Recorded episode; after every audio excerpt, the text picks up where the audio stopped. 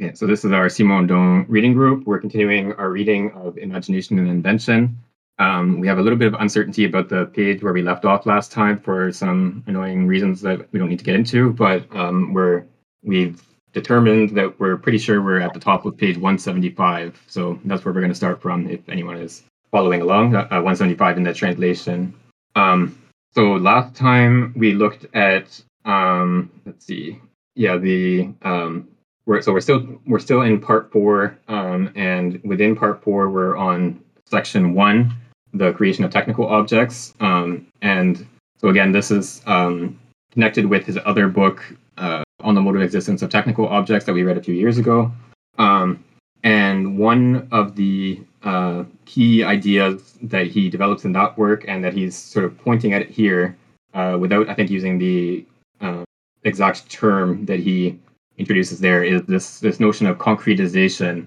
Um, so I, I, don't think he uses that term in this text, but he he's uh, pretty clearly pointing to that concept. Uh, and so this for Simon Simondon, concretization is how technical progress happens. So how um, how something that is at a, a more sort of uh, primitive state of technical development uh, becomes more technically sophisticated is uh, is is this notion of concretization. And what this means essentially is that um, so a, a technical object is more concrete insofar as its components each contribute multiple functions to the functioning of the whole.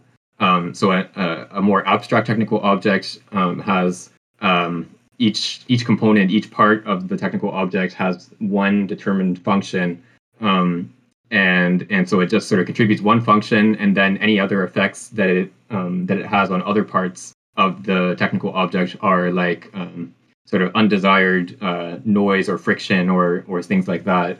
Um, Whereas in more concrete technical objects, all of, all of these effects, all of the different interactions between the parts are incorporated into the functioning of the whole the whole technical object. So so the there's no or there, it minimizes the the role of sort of undesired interactions between the parts, friction and noise and um, uh, anything along those lines.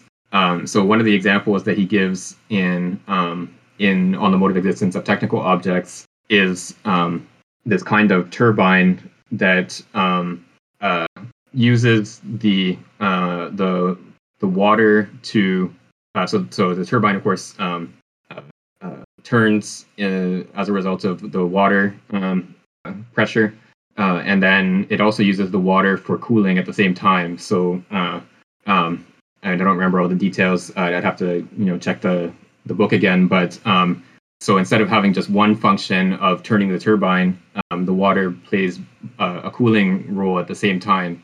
Uh, so it's not it, there. There are multiple different um, functions that that the one component of the technical object uh, uh, is are playing at the same time.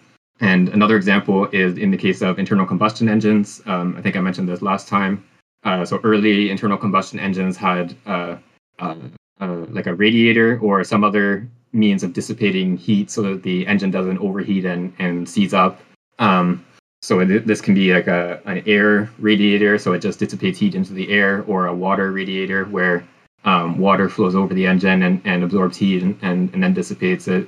Um, but in, in any case, the, the radiator just contributes a certain amount of heat um, dissipation. So you can uh, you can essentially substitute the radiator with any other object that um, that dissipates the same amount of heat and it doesn't really change the functioning of the of the engine. Uh, but then in more concrete, more sophisticated uh, internal combustion engines, the cylinders themselves have um, uh, uh instead of just being pure geometrical cylinders, they have vanes uh, built into them, so like little um, outcroppings, I guess. Um, and what this does is first it increases the surface area of the cylinder, so it means that the cylinder can dissipate heat more effectively. Uh, and then second, the the shape of the cylinder now with these outcroppings is actually um, structurally stronger than the pure cylind- cylind- cylindrical structure. Um, and and what that means in turn is that um, you can get a cylinder with the same strength using uh, a thinner um, wall of the cylinder, uh, and and that uh, again allows for more heat dissipation. Um, so these these vanes in the wall of the cylinder serve a structural function and a heat dissipation function, and and then the structure the structural function also contributes to heat dissipation in turn. Um, so they have a, a, sort of multifunctional role. And Simondon compares this to the the way that um, a living organism functions. So in a living organism, there are organs that are specialized in various functions, but at the same time, each organ has multiple different functions within the functioning of the body and the way that, the, that it interacts with all the other organs um, and systems in the body is more than just contributing one uh, sort of isolated function. And so this is why um, it's it's very difficult to create like synthetic organs, for example, um, like uh, to produce something, uh, a, a, device that can play all the roles that um, the heart or the kidneys or whatever um, play in the human body is is much more difficult than just reproducing one function. Um, uh, and so uh, again, the tech, the concrete technical object approximates to the living object. It, it never quite reaches it for Simondon, but um, it it sort of heads in that direction. Uh, so we saw a few examples uh, or a few um, passages discussing these types of uh, relationships um, in the last session. So we looked at um, the arch as an example of this uh, concretization. So uh, in an arch, each stone, um, Simondon describes it as each stone playing the role of wall and ceiling at the same time. So instead of having one portion of the structure which serves as vertical support, um, uh, like like a wall, and then another p- portion of the structure that serves as a sort of covering or protection against the elements.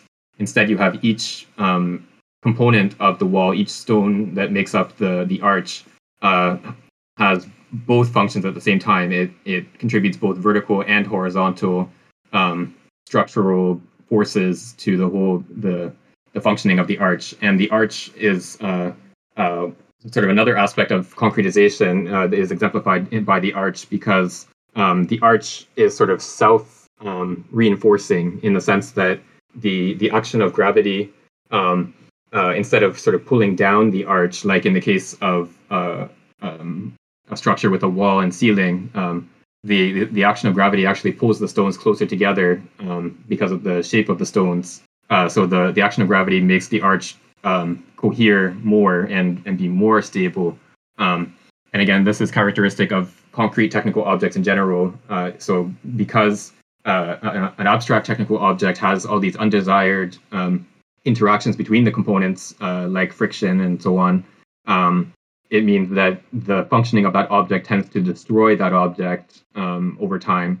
And then you have to sort of mitigate that by introducing things like radiators. Um, whereas a more concrete technical object, because all, all the different um, elements of the uh, of each component are incorporated into the functioning of the object, it uh, it has less of a tendency to destroy itself. It, it becomes more sort of self-sustaining. Uh, and so this is um, uh, and, and so what the lesson that we sort of draw from this, um, according to Simon Simondon, is that we um, there's a kind of individuation process of a technical object as it becomes more concrete. So it becomes more and more of an individual, a, a sort of um, self-subsistent reality uh, that doesn't depend on uh, uh, being sort of protected from its own functioning in the way that a, an abstract technical object does. Um, and then I think the last thing I'll mention here is this sort of more um, so after uh, you know some passages of more sort of technical description, we get this more philosophical passage where Simondon um, uses the term dialectics again, um, and we've sort of commented on this uh, uh, a few times throughout the, the, readings that we've been doing. That Simondon has a sort of ambiguous relationship with the term dialectics. Um, he sometimes calls his own uh, philosophy dialectical. Other times he he criticizes um, what he calls dialectics. Uh, uh, but here he he does describe his own work as dialectical, or he he criticizes other views as non-dialectical. Um, so this is just another passage that we can sort of um, point to when we want to understand the the relationship between uh, Simondon and dialectics. And then and that makes a good transition to the next bit that we're going to start with today because he's going to talk about Marx. Um, and uh, of course, there's you know the whole question of dialectics in Marxism. Um, so uh, if I can get someone to read from page 175, uh, the the first full paragraph on 175 and yeah, just read like a um, uh, I guess onto 177 because it's like one of these long paragraphs. I can read. Moreover, this amplification effect through the recruitment of natural effects within technical invention has practical and social consequences that parallel its theoretical consequences. The mechanism of economic surplus value that Marx describes in Capital expresses in the sphere of human work one of the consequences of the implementation of technical inventions that enabled the industrial revolution. This means this means that the wor- the labor of worker operators was incorporated in the schema of inventions and was recruited as a natural effect. But the amplification effect is not restricted to the domain of operator labor. It is merely visible in a privileged way in this domain, a particular case greatly concerning human societies. Nor is amplifying dialectical evolution only social, only human, social, and political. It characterizes the entire domain of objects created by invention, not only in their relation with human society, but also in their relation with nature through the intermediary of created objects. The relationship of humans to nature is subjected to an amplifying dialectical evolution, whose active grounding lies in invention, effectively expressing the cycle of the image by the expansion of the terminal phase of creative invention outside of the individual. A complete study of the applications of this conception of the technical object created by invention exceeds the scope of this study of quote unquote general psychology, for not only the consequences but also the conditions of the genesis of an invention imply collective contents and historical aspects, together with the specific way in which knowledge and power are transmitted in the form of constituted objects or production processes, and with the exigencies of the conditions of reception, which are not just economical but cultural. See on the mode of existence of technical objects. Leroi-Gourhan has studied phenomena of diffusion, transmission, and transposition of techniques within the framework of ethnology, with complex phenomena such as those occurring when a population is presented with objects displaying a more advanced development than its own, metal tools imported into a stone tool culture. In L'Homme et la L'homme et la matière, man and matter, and milieu et technique, milieus and techniques. From this point of view, our societies have posed the problem of the relation of recurrent information between the producer and the consumer, who is in truth an operator user and not a consumer when it comes to technical objects. A complete market study in this area should include the study of an invention's distribution channels, since a technical object carries in itself both implicit and explicit information about its conditions of use and the condition and the choice of models. Conversely, the finalization of the features of a model by a manufacturer is a study not only of intrinsic but also of extrinsic compatibility, since it entails the adaptation of the object to a system of virtual uses that do not at all correspond to a univocal concept.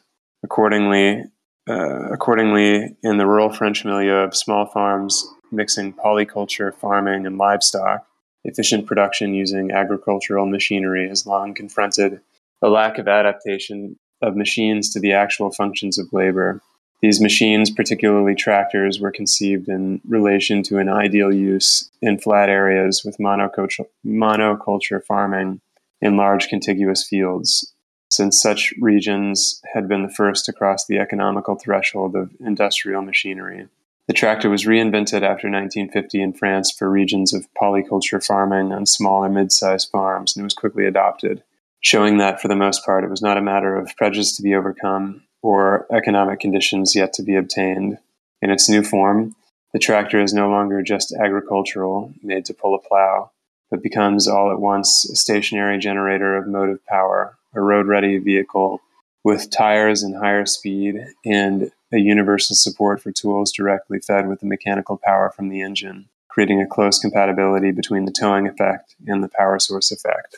The invention of an intrinsic mode of compatibility between these two effects made the extrinsic compatibility possible by adapting the multifunctional tractor to a continuous spectrum of uses, from either traction or engine power to both simultaneously. A similar study could be conducted on the automobile market in France. The failure of some models, the Renault Frégate, is not caused by technical deficiencies, but by a deficiency of knowing with respect to its with respect to its necessary extrinsic compatibility, in particular its dual purposes, transporting people and things. Uh, the success of the 4L model conversely corresponds to a good study of the plurality of needs. Uh, more generally, the perfecting of a technical object in the direction of concretization in the enhancement enhancement of its level of internal compatibility produces an external adaptability that is termed quote unquote versatile in the US and may be compared to maybe compared to flexibility in the sense of the word in psychology. The multifunctionality of uses corresponds to one of the essential functions of an invention as a creator of compatibility. The fact that an invention is a creator of objects plays an essential role here, since an object can be a real synthesis, while the concepts of use and finality, univoc- univocal and limited, remain abstract. They enable the organization of the production of a thing towards a pre established end but not the creation of an object as a materialization of an image, as a continuous spectrum linking extreme terms like the tractor and the engine, or the car meant to transport people, and the car meant to transport merchandise. The object can totalize and condense information gatherings that express needs, desires, and expectations. The recurrent circulation of information between production and virtual use makes the image and the created object communicate directly enabling a compatibilizing invention, while a conceptual definition according to finality deploys only a single function abstraction, eschewing invention.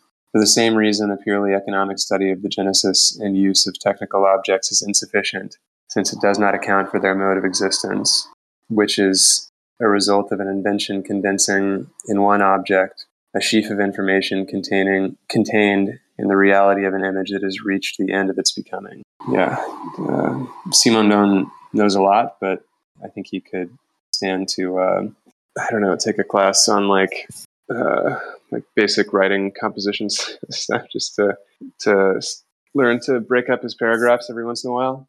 Um, but at least what I'm what I got out of this section is that one of the essential aspects of the created object is that it has this virtual excess, which um, I guess internally uh, plays out in terms of this concretization process, and externally it has an external role as well, which uh, unites, I guess, disparate virtual compatibilities, like the way that the same vehicle can be used uh, to transport people and to transport things. Um, and also it's broader than just a, a kind of economic surplus um, because of its psychological origin or psychological and material origin, I guess.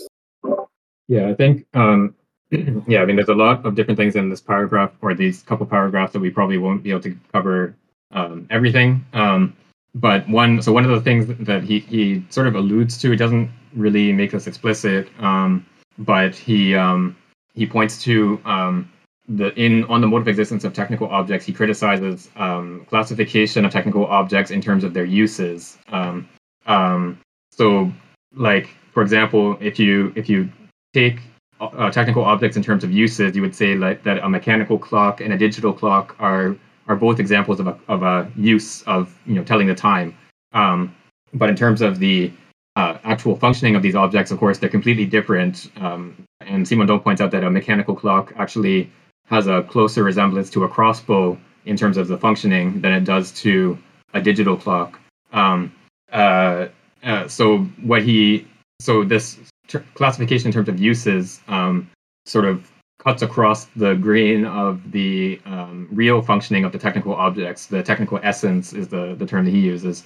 Um, but that doesn't mean, of course, that the use of the technical object is irrelevant. Um, uh, obviously, technical objects are produced for um, to be used in certain ways, uh, and and that use it sort of feeds back into the design of the technical object. Uh, and uh, so then, when you're looking at the history of technical objects, you have to um, you have to evaluate not just you know sort of a, a sort of internal um, criterion of like how sophisticated or how good is this technical object just in isolation, but you have to look at how it's adapted to the circumstances in which um, it's going to be uh, distributed.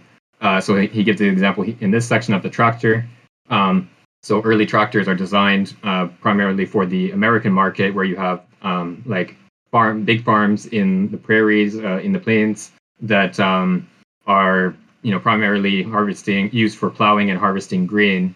Uh, so you have monoculture, one one single crop on big flat fields, um, and and the tractor is adapted to this kind of um, environment, uh, and and it's you know successful in this environment. But then in France, instead of uh, this type of farm, you have instead uh, much smaller farms that grow multiple different crops, um, and the the landscape is much less flat, um, uh, and uh, the the fields might be separated. Um, they might be like instead of having one giant field, you have a, a, a bunch of small fields. Um, so the the early tractors are not really suitable for this kind of environment, and so you have to um, adapt the functioning of the tractor to enable it to play multiple roles. Um, that instead of just having this sort of pulling a plow function, um, it it now can serve you know a variety of different uh, functions, and and it does this not just by sort of adding a bunch of. It's not like a Swiss Army knife where you just have like a bunch of different tools in one sort of convenient container. Um, it's instead it's the tractor, the functioning of the tractor um, has to be sort of made more flexible so that it can be used in multiple different ways. Uh, and so this is like the other side of the um, the more sort of external side of the development of a technical object um, is this sort of enhanced flexibility. Uh, and, and you can see this maybe also in the the camera example that we saw a couple sessions ago, um, in the sense that the more sophisticated scientific camera is also more flexible than the um, sort of um, mass-produced camera that is used by tourists. Um, the the tourist camera can only take pictures under um, sort of average lighting and average distance of the object from the camera, uh, whereas the scientific camera has much more flexibility in terms of lighting, a distance, etc. Um, and so this is like a, a sort of um, adaptation to more circumstances that will be part of how um, how the technical object evolves. Uh, and and of course, it depends on the exact um, uh, circumstances in the environment. Uh, like what what is this object used for? Um, uh, uh, you know, what sort of role does the object have to play in in various aspects of social and economic life? Um, and and that sort of feeds back on the design of the newer versions of the object um, like in the case of the tractor where the the, the early tractors are not so being sold. Um, farmers don't have much use for them in france. And uh, and then so that sort of feeds back on the design of the object. And then it, it um, is made to be more flexible so that it, it can actually find use in france. And then maybe like another important point here is, is that he he points out that um, the resistance to the tractor in France or the lack of enthusiasm for the tractor in France, you you might suggest like a one sort of easy explanation would just be to say, oh, these uh, French peasants or French farmers uh, on these small farms are are you know conservative and reactionary. They don't like understand or they're afraid of progress or afraid of technology or whatever. Um, but of course, the fact that um, a few years later they do adopt a tractor once its uh, design is adapted to their circumstances shows that it wasn't like technology as such that they were opposed to it was the um, the form of, of the technical object that was not um, suitable for their circumstances so um, this sort of easy form of explanation in terms of um, sort of cultural ideological aspects um, that that sort of prevent the diffusion of an object um, uh, a lot of the time this explanation is like too simplistic. Um, even if there may there may be some truth to it in certain uh, in certain cases, there may be you know resistance to technical objects just uh, out of like a fear of change or something like that. But uh, it in general is not enough to um, to sort of explain why a certain technical object didn't um, get diffused in, in a certain region just to say that oh people are afraid of change and maybe if I can add to this, this isn't like directly in what Simondon is saying here, but I would suggest that um, like if you appeal to this kind of cultural explanation and say people are afraid of change or whatever, um, I mean, people everywhere and in all times are somewhat afraid of change or afraid of certain kinds of change. Um, uh, and then in other respects, they're also you know excited about change and uh, you know want certain kinds of change. Um, but the question is always like, what is it about this particular change that makes some people that that makes it more frightening or more uh, exciting or um, like why is it that in this particular time and place that the fear of change wins out and then some other time and place the the um, enthusiasm for change wins out. Um, so you, you have to look at it like at the particular level. You can't just appeal to like a general fear of change uh, because that would apply to any situation. And so it doesn't like differentiate between the places where the, the change is accepted and places where it's not accepted. Um, so i think i think what simondon is sort of pointing towards is a more differentiated uh, historical analysis of the diffusion of technical objects and the way that that diffusion uh, feeds back on the design of a technical object. Um, so you have to look at individual times and places and and sort of analyze, you know, why um, why this technical object that was maybe more sophisticated in certain respects didn't win out, uh, and and one that was less sophisticated um, ended up ended up being much more popular. Um, so, like a, a, sort of classic example of this is the the VHS versus Betamax um, uh, competition in the 1980s. So these were two different formats for video um, recording. Um, uh, of course, uh, most most people will be familiar with VHS as the the or people who are as old as I am, I guess, will be familiar with VHS. Um, yeah, and, and so in in certain technical respects, Beta was actually um, superior to VHS in terms of like picture quality and so on. Um, but uh, it was Sony that produced it, um, and they didn't want to license the format to any other companies. They, they essentially only Sony could use this beta format.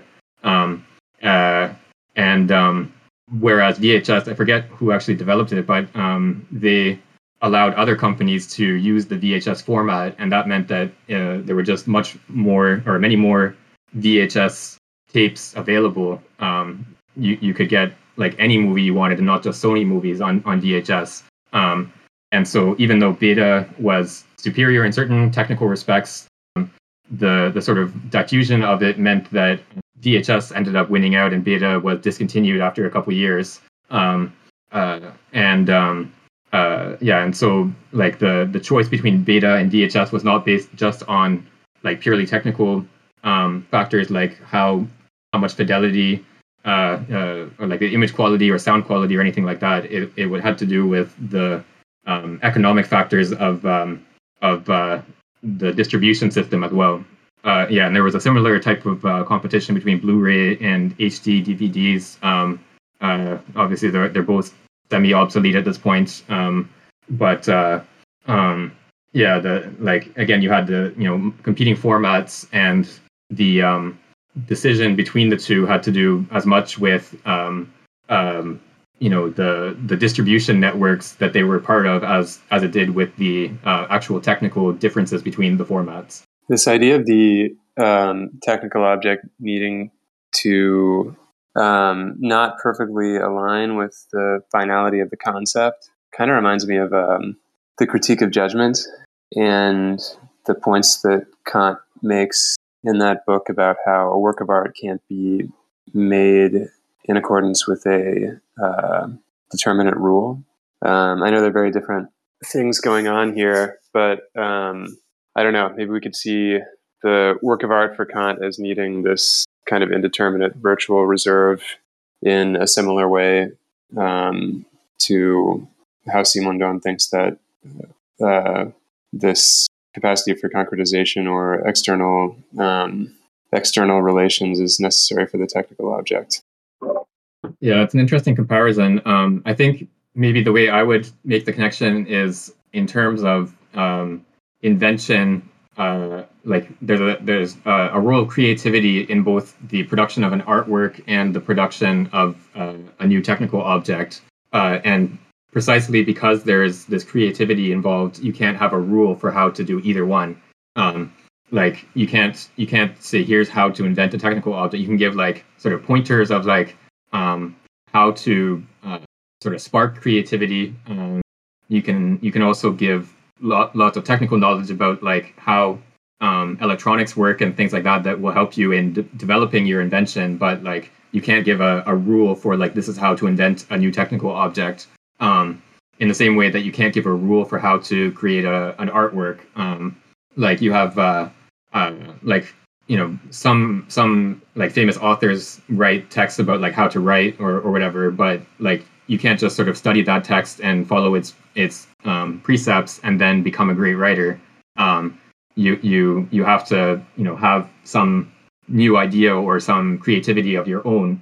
Um, uh, and so I think in both cases, like there's the creativity uh, aspect. It, means you're, you're, actually creating something new and not just sort of following a, a pre-established rule to um, to uh, you know uh, create something following a, a preset pattern. Actually, like uh, as I missed like a, a lot of like the um, a lot of sessions, so probably like uh, I'm missing the point. But my, my question is that here technical objects are limited to uh, something tangible and visible because like I, I thought of the case of Viagra like like uh, the, that that medicine by Pfizer actually invented to to cure some kind of thing. I mean, the, the there was one purpose at first, but the, at the end of the day, it turned out it works for some other symptoms like the you know like heart heart disease or some kind of like a cure some symptoms when somebody goes up to the high mountain something like that so what I want to say here is like if we are not, you can, we don't have to think of just only to, I mean, limited to like a, a here technical object to like a, something tangible and visible. If can we like apply like a, something biological here, like if we apply something biological to the human body system mechanism, then also we can think of multifunctionality as well. It does it make sense or not? Yeah, I think I think that makes sense. Um, yeah, the Viagra example is interesting because um, I've, I haven't really looked into this um, like independently, but um, I've seen some people talk about how Viagra was actually originally developed for menstrual cramps, um, and for whatever reason, when they were testing the um, the um, uh, safety of of the the drug, uh, they had male subjects as well, and that's when they discovered the more well-known effect of Viagra. Um, and then they, they decided to abandon the um, menstrual cramps um, uh, sort of um, uh, purpose of this drug, and they marketed it as an erectile dysfunction drug. Um, yeah, and uh, so yeah, in this case, it has multiple functions, and, but the the use of the the drug is determined by economic factors of you know what is most profitable for um, for the the manufacturer.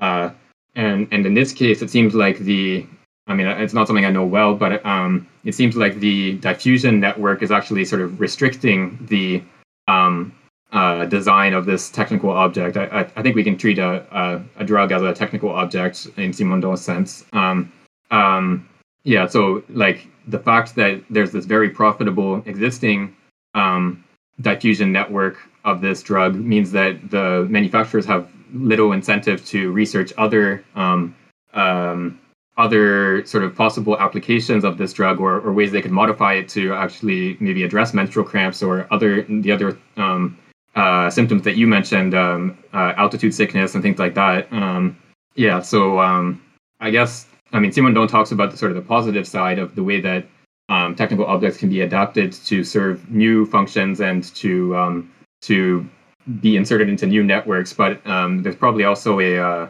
um, yeah a, a, negative side that you know uh, being inserted into certain types of networks of distribution can mean that a technical object doesn't get developed when it maybe it could be. You know, I'm thinking like uh, it could uh, have to do with uh, like a potential, uh, like a like every technical object has its own potential, which can be um, can be um, revealed or it cannot be revealed like by anyone. Like it depends on like uh, an individual who can find uh, the uh, the functions like uh, further functions. I mean, extra functions of the the, the thing. Uh, kind of like and also like for example you know fork like then uh when i saw first time like my friend like uses a fork as a kind of a knife like uh, when he cuts like some kind of bread bread, uh, not bread actually, like the egg fry, like with a fork, not knife. It, it's kind of like in everyday life, like in quotidian, you know, like in in that kind of situation, it's also like a fork. It's not just a fork; it can be used as a another, another kind of a function as well. So I'm I'm I'm thinking in a way like kind of like a uh, Simondonian like a concept, like a potential can be applied to this this situation as well. Yeah, and then so what would be interesting is you know if people start using a fork to um, sort of cut things, uh, you know, and I do this too. use the sort of the edge of the fork instead of getting a, a knife and, and having to wash a knife separately. Um, so yeah, you, you just sort of use the edge of the fork to to separate things. Um, but if, if this starts to become like sort of a, a widespread practice, maybe fork manufacturers will decide to um, change the d- design of the fork so that it has a, a, sharper edge and, and is better for cutting. Um, and so in this way, the, the distribution network and the way that the the fork is used can feed back onto the design of a fork. Obviously, forks you know have been around for um, thousands of years and are not really subject to a lot of uh, design change at this point. Um, but uh, it's always possible that you, you know that um, there can be that sort of feedback from the the use of a technical object onto its design. Yeah, thank you. Yeah, we're just having uh, for people listening back, we're um, having a bit of a discussion in the chat here about um, writing and you know whether you can learn how to write. Uh, and this this uh, reminds me of uh, in in Plato. I forget which dialogue. Um, actually, I think it might be a, a couple of dialogues. There's the the whole question of whether you can learn to be virtuous, whether whether you can teach virtue, um, and uh, um, it seems to be. Uh, I mean, there's there's some difficulty with either position because, um, of course, Socrates holds that virtue is a kind of knowledge of the good, um, that no one does um, something wrong voluntarily. You always do what you think is right, even if you might be mistaken in particular circumstances. Um, um, uh, so if that's the case, if virtue is a kind of knowledge, then it seems that it should be teachable, just like knowledge of geometry or whatever. Um, but then, on the other hand, if you look at the actual practice of the people who claim to teach virtue, um, namely the sophists, um, at, at that time, the results don't seem to suggest that the students of the sophists, or even if we look at you know today, um, there doesn't seem to be a lot of evidence that people that study ethics in university are like you know more virtuous than the rest of us. Um, um, so you know what? It, why is it the case that this apparent form of knowledge doesn't seem to be teachable or doesn't seem to be? Yeah, Socrates taught Alcibiades, for example, he was like sort of famous as a um, as being non-virtuous in in the Greek sense. Um, uh, yeah, so you know, like why why is it that something that in in one respect seems to be a kind of knowledge uh, at the same time doesn't seem to be teachable, and it could be um, uh, I mean, this is just a suggestion on my part, but there, it could be that there's a role of creativity in whatever we want to call virtue, um, in the way that like you you have there are certain moral precepts that you can sort of appeal to or use as inspiration, but at the same time you have to apply them to a concrete situation that was never sort of specifically set out in like there's always more um, circumstances that you can take into account that were never sort of um, uh, foreseen when those rules were, were set out. So you have to be able to apply those rules creatively. You have to be able to look at a particular circumstance and say, like, in this situation, doing X is the right thing to do or the wrong thing to do um, uh, because of factors A, B, C. Um, and uh, yeah, so there's a certain amount of creativity involved in in being virtuous, and and creativity uh, doesn't seem to be something that can be taught, or um, at least not explicitly taught in the way that um, uh, knowledge of geometry can be taught. Yeah, exactly. So like, yeah, Kant's example of the, um, you know, the murderer comes to your door and, and asks where um, his uh, victim is, and uh, Kant says you have to tell him. Um, I think most of us would say that that's like a pretty terrible rule if that's what your conclusion leads to. Um, and you should actually infer the opposite. You should use it as a modus tollens, and you should say that if the rule leads to this conclusion, then that uh, is a refutation of the rule.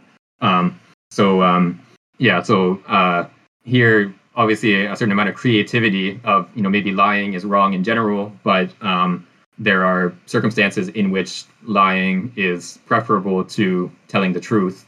Um, uh, so yeah, you have to you have to have some creative capacity to uh, analyze the situation and figure out what the uh, virtuous course of action is, as opposed to just sort of um, yeah, just sort of you know mechanically applying a rule that you already have uh, set for you, and and even in Kant. Um, like something like the categorical imperative, whichever formulation you take, is, is obviously very general principle. Um, you know, treating people as ends and never as means, for example, doesn't tell you in like a particular situation what exactly you have to do.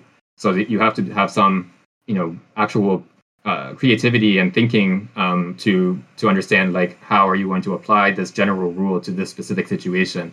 Okay, so let's go on to the next bit. Uh, if I can get a volunteer to read from the bottom of 177 up to the section break on 178. I can read a little. Uh, all of technics cannot, of course, be reduced to the production of objects. Numerous techniques amounted and still amount to discovering processes, that is, organizing efficient action according to the postulate of praxeology. However, it is when technics encounters the object and shapes it that it constitutes itself as a specific and independent reality able to surpass temporal and cultural barriers. Out of the vast Roman Empire, which was a masterpiece of organization across multiple domains, what has reached us in an active way is what was created as an object aqueducts, roads, bridges, and houses. If all roads lead to Rome, it is because the Romans of antiquity have invented the construction of roads as stable objects, concretizing the techniques of communication fast travel, commerce, and transportation, while formalizing the entire reach of the image of power whose seat was Rome, but which drew its sustenance from the provinces through the continuous circulation of things and human beings. This network of objects has survived the empire because it transcended through invention the particular finality of each of its actions and incorporated in nature. Right, thanks. So that's a much shorter passage than the last one we read. Um, yeah, I think um, this idea of incorporating in nature, I think we can connect this to um, the passage in Individuation where he talks about the role of the technician as someone who has um, a relationship that with something extra social. Um, uh, so uh, I think when we were discussing that passage in uh, when when we read Individuation, I think we um, talked about uh, certain West African communities where um, uh, metal workers are sort of a, a separate caste. Um, they live like outside the village. Um, you inherit this profession from your your parents, um, uh, and they like marry within their their group and so on. Um, and they, and they have sort of uh, like semi magical powers that other people don't have, and so on. Uh, and part of the sort of um, mystery that surrounds these metal workers is the fact that they precisely have this relationship to metal, this um, sort of elementary force or elementary component of the world that other people don't have access to. Uh, and so other people might have power uh, over over people. They might be able to command soldiers, or uh, they might be rich or whatever. Um, but they don't necessarily have power over the natural world in the way that the metal worker does. Um, uh, and so here, um, like in the case of the the Roman uh, um, uh, the Roman uh, sort of technical objects, the bridges and roads and aqueducts, etc. Um, again, there was this whole social organization that these um, objects were built to serve. The the Roman Empire involved all sorts of um, distribution of grain and slaves and all sorts of uh, commercial objects and so on. Um, but that whole social organization has disappeared by now, uh, whereas the technical objects that um, that were built to support that social organization, uh, some of them remain. Uh, uh some of them are even still in use, uh, if I'm if I'm not mistaken. Uh, um, um, and that's precisely because these technical objects are not sort of purely um, representations or incarnations of social um, relationships. Um, they they are they serve certain social functions. Um, they uh, they are distributed according to certain social relationships, but at the same time they point beyond society or the the realm of the social. They sort of uh, appropriate certain powers of the natural world for social uses, um, and by doing so, they they sort of bring something natural into the social, or um, uh, they they extend beyond the purely social into the natural. Um, so yeah, I think it's the same type of relationship of uh, sort of this extra social element that gets incorporated into uh, or connected up with a, a certain social arrangement. Uh, that allows for something like a Roman bridge to um, to exist for many centuries after the social arrangement in which it uh, was produced uh, no longer exists. Yeah, the point about the connection to the extra social is really interesting. Um, I after one of our recent sessions, I went back and looked at that section from uh, I can't remember if it was from the same paper in volume two of um, Individuation, but right before he talks about surrealism, um, Simondon is talking about poetry, like one of the few times he talks about it, and he says that uh, can't remember the name of this Spartan poet he makes fun of, like Tyrtaeus or something like that. But he says that every poet is a ter- yeah Tyrtaeus of his community, so sort of like a an apologist for um, communal life. And I wonder if uh, if Simondon would think that um, there's any form of art that could have this extra social aspect uh, that the technical object has. I mean, I guess um, in a way that's still not entirely clear to me. Maybe he thinks surrealism has that uh, that characteristic as well. Yeah, that's interesting. Um, I mean, my first thought is that um, art objects incorporate some natural element, uh, or certain art objects. Um, you can think of like a sculpture.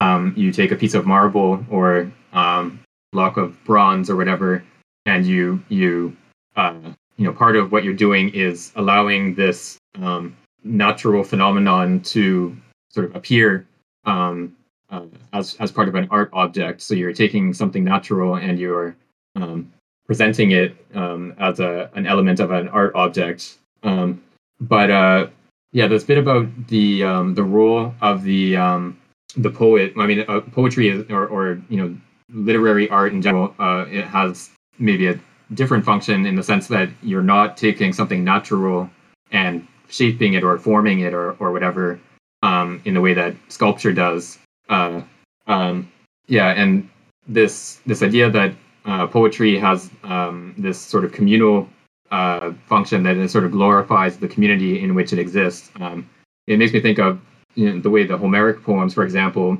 Um, um, uh, I mean, obviously, we don't know exactly under what circumstances they were composed, but there's a good chance that they were um, composed as like um, uh, sort of glorification of a particular lineage of rulers and you know their claim to title and uh, their sort of legendary history and so on. Um, and they were probably recited at courts and and and used as a sort of justification for the the rule of, of particular uh, kings. Um, but at the same time, they of course have uh, a value that is sort of exceeds anything that is strictly sort of serving propaganda purposes of one uh, particular society that hasn't existed for you know 2,500 years or whatever. Um, uh, so this po- this poetic production. Um, I don't know exactly it doesn't sort of incorporate the natural in the way that a sculpture does, but it, it sort of reaches beyond beyond a certain um, social arrangement.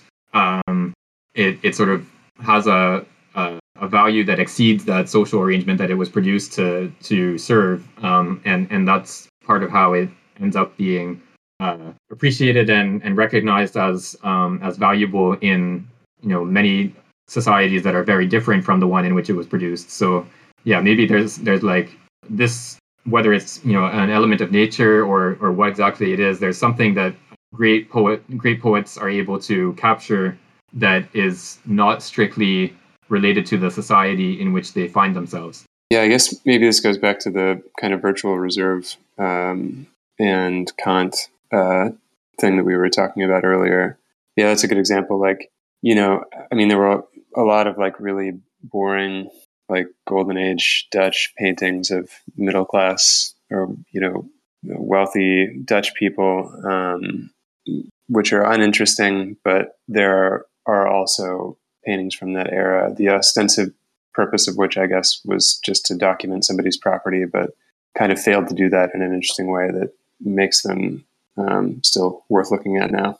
Yeah, exactly. That I mean, people like um, Rembrandt or whoever that um, like their um, probably their self understanding of what they were doing was yeah depicting some rich guy um, in a faithful way, um, capturing a you know a, a, or maybe not faithful, but in a in a flattering way, um, capturing like their home environment and, or their office or whatever in a way that shows them as you know powerful and, and wealthy and sophisticated and so on. Um, so like yeah, their their understanding of what they were doing is probably probably didn't have anything to do with like sort of eternal value or anything like that. Um, but at the same time, the these artworks um, are are still things that we can appreciate uh, in a very different society hundreds of years later. Um, and, and so like yeah, by by just having this sort of flattery function, um, but at this like yeah, so having this flattery function, um, but at the same time capturing something that goes beyond the specific social arrangements that um, that they are part of. Um, they they sort of have this value of being being appreciable in other social contexts. It makes you wonder also like what what elements of our society today might um, might have like a purely sort of pragmatic function or a, a, largely pragmatic function or might be used just to show off how rich you are or whatever and, and seem not to have any sort of specific um, uh, sort of intrinsic artistic value. Um, you know maybe hundreds of years from now someone will will be able to appreciate it in a completely different social arrangement and and find value in it that we don't necessarily recognize today. Yeah that's a good point. And it's kind of interesting to think about the difference between like uh, this is a bit of a tangent but the difference between like the uh, the old dutch painting which in some cases literally just kind of catalogs all the stuff that a guy owns and the you know the work of conceptual art which doesn't say anything about the owner, but is often more or less, um, whether it's intended to be used this way, just an investment vehicle for uh, for a similar similar type of person. Yeah, that's true. Yeah, there's a whole world of like using art for money laundering um, that is uh, pretty pretty interesting, but also pretty like grimy to uh, think about. That you know, you, you think of art as you know something uh, that precisely has this um, eternal value or this value outside of specific um, like pragmatic purposes. Um, uh, but yeah, so like some people will just buy a, a, painting or some modern work of art and stick it in a warehouse and just like use it to uh, yeah for money laundering or hope that it appreciates in value and they can resell it. Um, um, uh, and yeah, so they're not like buying something because they appreciate its aesthetic worth. Um, they're buying it because they want to use it to make money or to launder their money or whatever. Um, uh, but yeah, like the production of these artworks, um, that even if they do end up in this sort of uh, I don't know gray market or this world of uh, financialized art, um, th- those artworks might still be you know valuable artworks that people will appreciate hundreds of years from now, even if they serve this um, not uh, very sort of aesthetically oriented function in our society. So yeah, maybe NFTs will be like uh, hundreds of years from now. People will be like appreciating the bored apes or whatever. Yeah, it'll be right up there with Homer and and Dante.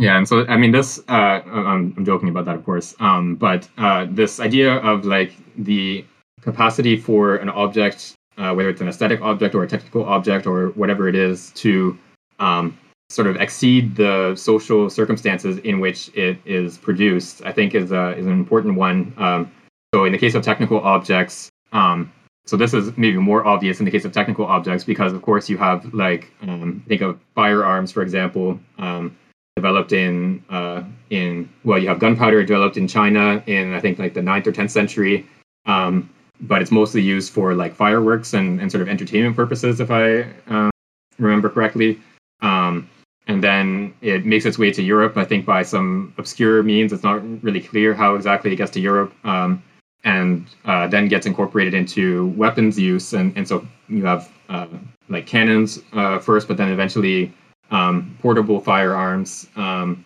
and then uh, guns get exported all around the world. Uh, even to societies that have very little contact with Western Europe, um, you know, aside from the the trade that allows people to get guns and uh, and of course that has huge impacts on like um, uh, you know the formation of states in different parts of the world. You know, the people that can get access to guns are much more able to um, uh, you know form uh, a military that can uh, conquer territory outside of uh, outside of their home territory, for example. Um, uh, and and so this this technical object, the gun, is um, because it sort of incorporates this um, natural process of chemical combustion um, and uh, you know the the metalworking and all these other elements that have to go into it. Um, this allows it to be sort of transported into um, a variety of different social contexts uh, and societies that um, are very different from the place where it was created. Uh, and and so this like diffusion side of things um, um, on the one hand, it sort of inserts a technical object into a social environment in the way that we talked about with the tractor, right? Where um, the the social diffusion of the technical object feeds back onto the design of, of the technical object, uh, but at the same time, it can um, have a certain amount of independence from the the technical object as well. Uh, like in the case of the gun, where you have like a, a, whole array of societies with different social arrangements, um, different parts of the world, etc., that are capable of, um, uh, you know, taking this technical object and recognizing what uh, value it has for their purposes, um, and uh, uh using it to to you know for different ends. Uh, in all sorts of different circumstances, uh, and that's sort of independent of the specific functioning of that technical object. Um, so yeah, it's uh, they're like both uh, both sides happen probably at the same time because uh, even with the case of guns, there are obvious adaptations to specific environments. Like certain guns don't work if uh, in in humidity, for example. Um, I think I remember reading about um, the rifles that the American military was using in Vietnam had uh, like they would get sort of warped by humidity, which obviously is not great if you're in like a tropical country. Um, uh, so like if you're using uh, a specific type of gun in a specific uh, climate or specific settings, um, you might need to adapt it to fit those settings, even if the sort of core functioning of the gun um, is uh, is um, sort of stable in in multiple different settings. So you can have both things going on at the same time. This sort of diffusion in different social environments of one technical object and this feedback of the circumstances onto the um, onto the design of the technical object. Uh, okay, so we're at um, a section break, and I had suggested we do a shorter session today. So, um, and then this next section will take us to the end of the part. Um, so I would suggest that we stop here for today, even though it's a little bit early, um, if that's okay with everyone. That works for me. Sure. Yeah, sure. I'm okay with that too. Yeah, so I think we should finish this part next week, hopefully. Um, it's about six pages, uh, and then conclusion might take two weeks. I'm not sure, one one or two weeks. So we have probably about two to three weeks left of the of the book, and uh, yeah, so we should think about um, what we want to read next after this. Um, so we had talked about reading um, um, The Structure of Behavior. Um, so people can take a look at that and see if they're interested in that. Um, but uh, yeah, otherwise you can make any suggestions uh, in the the the channel on Discord, and, and we can talk about that. Okay. Uh, so thanks everyone for coming out. Thanks for your contributions and uh, a good discussion. Uh, and hope to see you next week.